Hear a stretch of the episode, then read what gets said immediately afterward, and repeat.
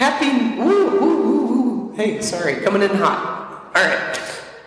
Happy New Year, everybody. Uh, 2023, we made it. Congrats to us. Um, can you guys all go, woo? Okay, all right, sorry. I just wanted to make sure that uh, we're all awake this morning. So, um, did you know that nobody had to teach me how to be selfish? Um, it was really innate. It was no problem. I learned it right away. And so when I was a little kid, I'm the youngest of three, and I'm sure we didn't do anything wrong, but it just so happened that me and all of my siblings were upstairs waiting for punishment for something that we had done. And so we were at the top of the stairs, kind of like, what are mom and dad going to do? Whatever it was, we were scared. I can't remember what it was. I was probably five years old. And then they started calling us down one at a time. And so the eldest goes first and she disappears down the stairs.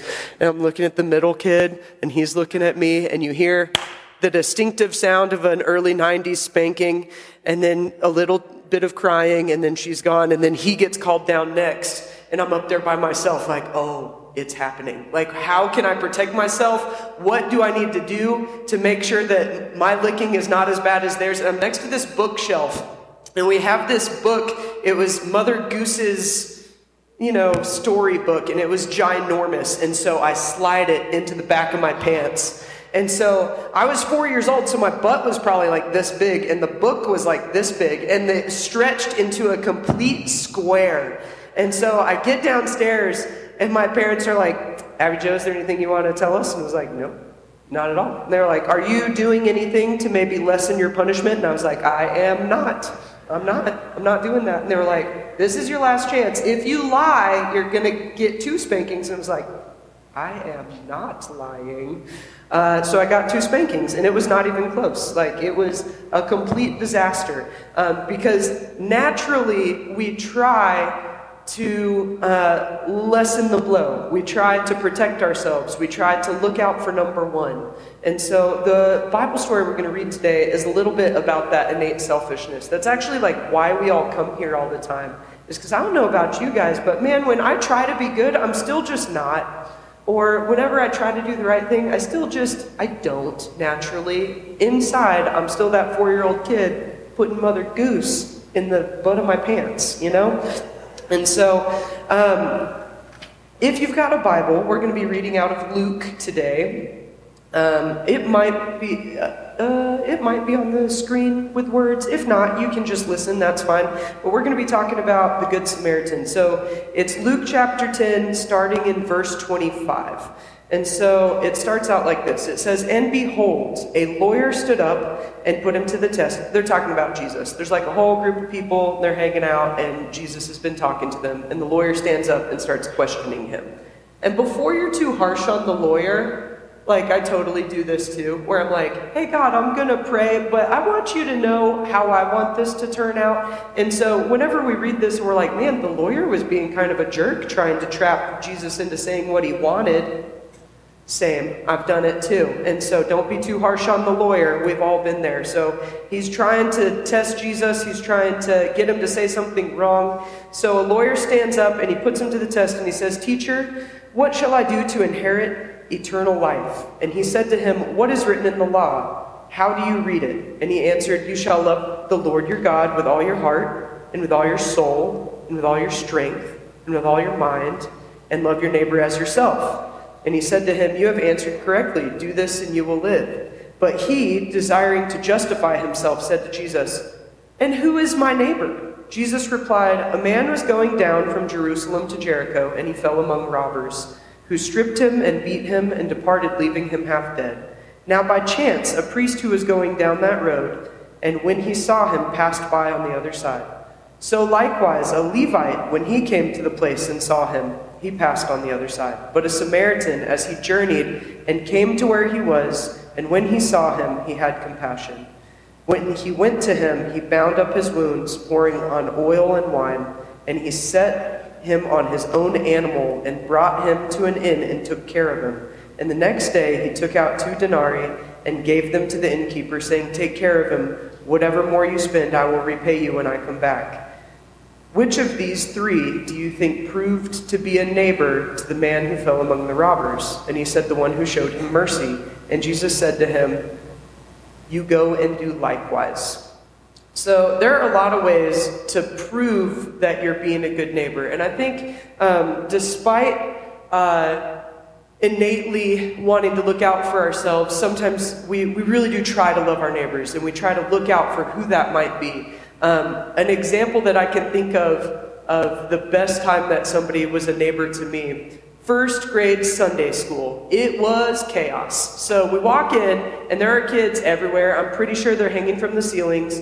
Um, it was kind of a big church, and my parents had wrestled me into a dress that morning. There had already been tears. We get there, they open the door, and it was like 25 first grade boys and zero first grade girls except for me. And we open the door, and my parents are like, bye, you know, like they're on the way to the donuts or whatever. And so I'm standing in there and I'm looking at this chaos, uh, and there's boys everywhere. And this boy comes up to me and he goes, Ew, you're a girl and girls aren't allowed here. And I just froze. I was wearing my little saddle shoes. I was like, uh oh, there's so many more of them than me. What am I going to do?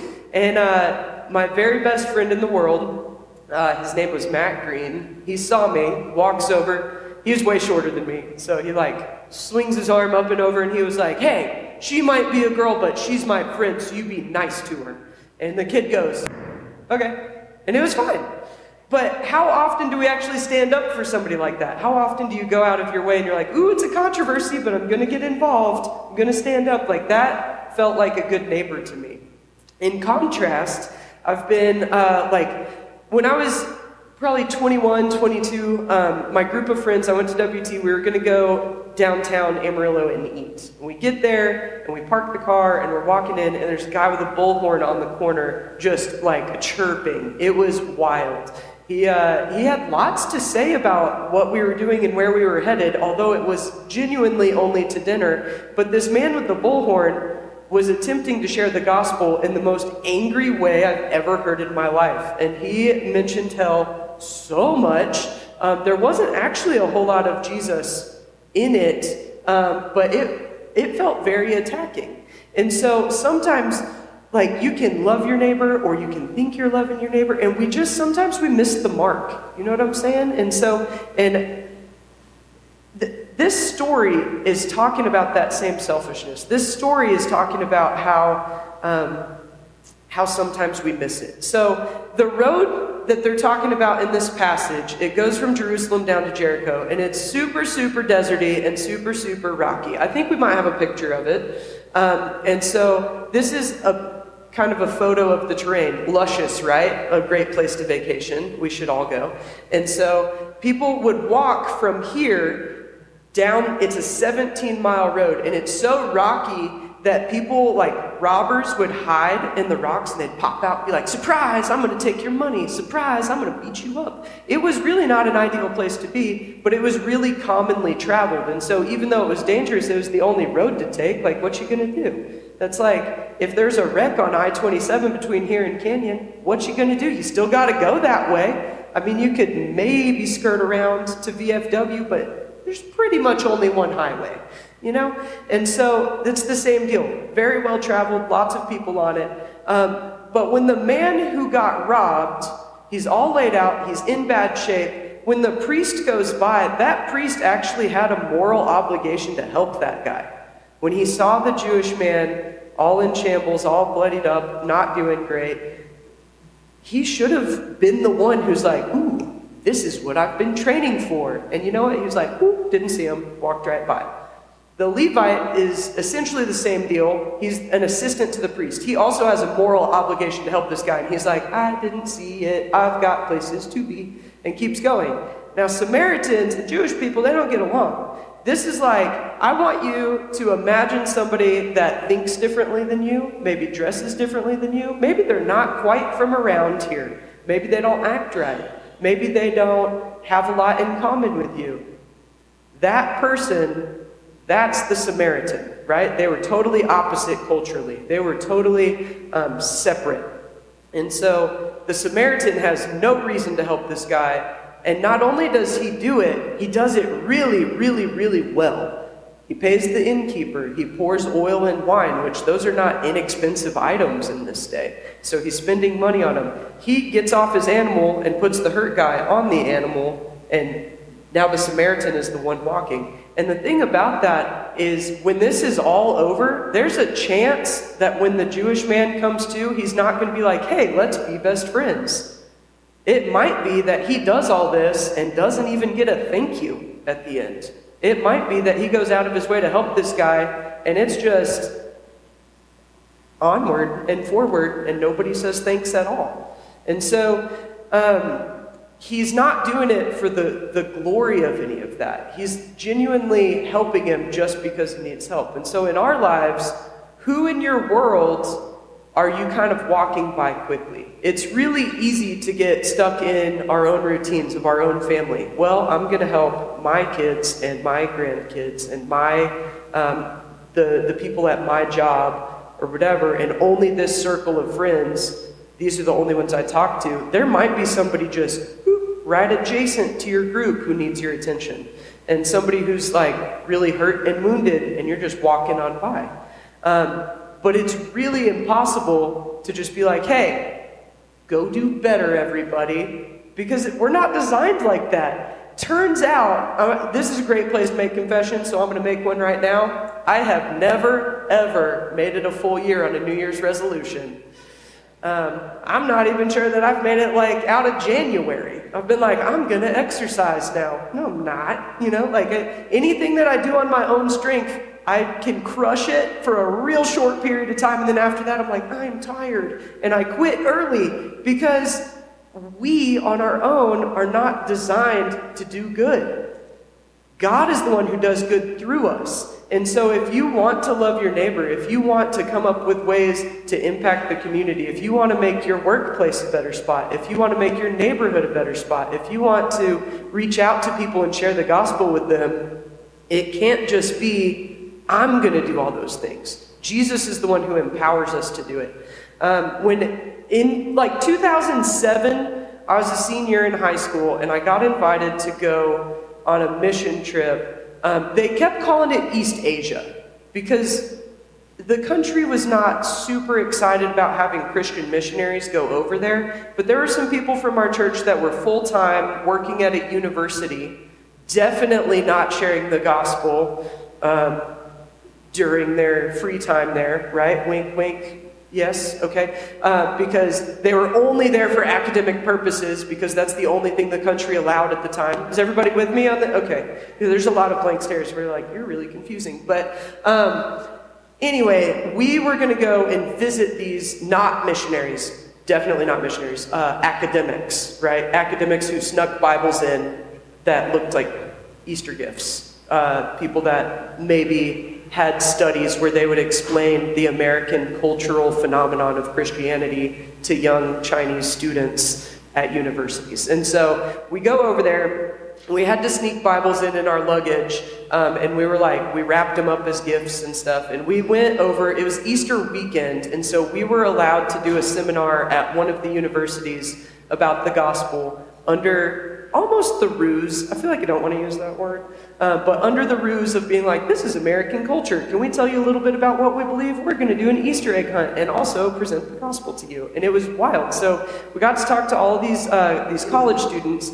Um, and at one time, they told us that they wanted us to go and just meet people and visit with them. Because a lot of times, um, people that were living in China wanted to practice their English with a native English speaker. And so like, okay, so it's me and this girl, Allison. She's about my age, so we're seniors in high school. We go and we're, we're walking around and we're praying and we're trying to figure out what we're supposed to be doing. I don't know if you've ever been in that situation where you're like, I'm supposed to be doing something, but what is it? And so we're walking around and uh, we're, we're praying, and she was like, knock on that door. I'm like, okay. So we pick one. Uh, we're in a dormitory where it was just like hundreds of doors down this hallway, um, and it was a huge high rise. We pick one, we knock and this girl opens the door and she's so thrilled to see us, which I feel like I wouldn't have reacted that way if strangers were just like, knock, knock, do you want to visit? Be like, no, go away. Like, it's my dorm room and I'm watching Gilmore Girls. Go somewhere. Um, but they were like, ooh, come in, I'll make you tea. And I was like, this is absurd. Okay, so we go in and we sit down. They had four roommates to where we would maybe put one or two roommates. Um, and it was a bunk bed with a desk under it four times. All kind of, I mean, like this stage is luxuriously large compared to where we were. It was kind of like being in a shoebox. So anyway, we're all in the shoebox together drinking green tea, and I'm trying to like not get the leaves in my teeth and stuff, and we're visiting, and it was all normal things like, "Are you from here? How many siblings do you have?" we're all visiting or whatever. And there's three girls that are in it. They're all talking to us. We're having a great time, and uh, there's one roommate who's kind of in the corner, and she's like, "I don't trust it. I don't like it. I'm not about it." And it was it was one of those deals where the Lord was like, talk to her. And it's like, I don't want to. He's like, talk to her. It's like, eh, I'd rather not. Like, she looks grouchy. She kind of looks like we are a bunch of foreigners who wandered in here, and uh, she doesn't really want us to be around. And Jesus is like, yeah, no, you need to. So I'm like, hey, um, what's your deal? You know, so we start visiting. I start asking her about her background and stuff, and she softens a little, uh, and we, we end up sharing the gospel with her. Allison and I, we sit down we're like, we're talking to her about who, who Jesus is and how uh, he came to, to save mankind and how we're really, we're nothing without God. It's the only, the only religion in the entire world where instead of humans getting better, it's the one where God came down and saved us instead. And so we're visiting with her about that, and she goes, Oh, I know. And I was like, You do? And she turns to her mattress, she pulls the sheet up, and there's a slit in the side of her mattress. She, sorry. It always gets me. She pulls out a, a Chinese Bible and she shares the gospel with her roommates in her own language. But that's a huge risk there. Like, huge. And so she's risking her parents being upset. She's risking getting kicked out of school. Like, it is a way bigger deal than me just going and talking to somebody. But God knew that all along. And there's these really cool circumstances where when you're paying attention to other people and you are being a part of the community and you're loving your neighbors, uh, God is doing really awesome stuff if we would pay attention to it. But what's different between being on a mission trip in China and being in Amarillo, Texas? Sometimes I wake up here and I'm like, oh, it's time to go to work. Oh, it's time to feed my child. Oh, it's, you know, and you get stuck in this routine, in this innate selfishness where God is trying to do something awesome. The only difference between a mission trip in Amarillo, Texas is that when we would wake up, we'd be paying attention to what God is trying to do. We woke up with the goal of where do you want me to go? Who do you want me to talk to? What do you want me to say? And we were walking around praying, and that's how that situation unfolded. How often do I walk around and pray in Amarillo?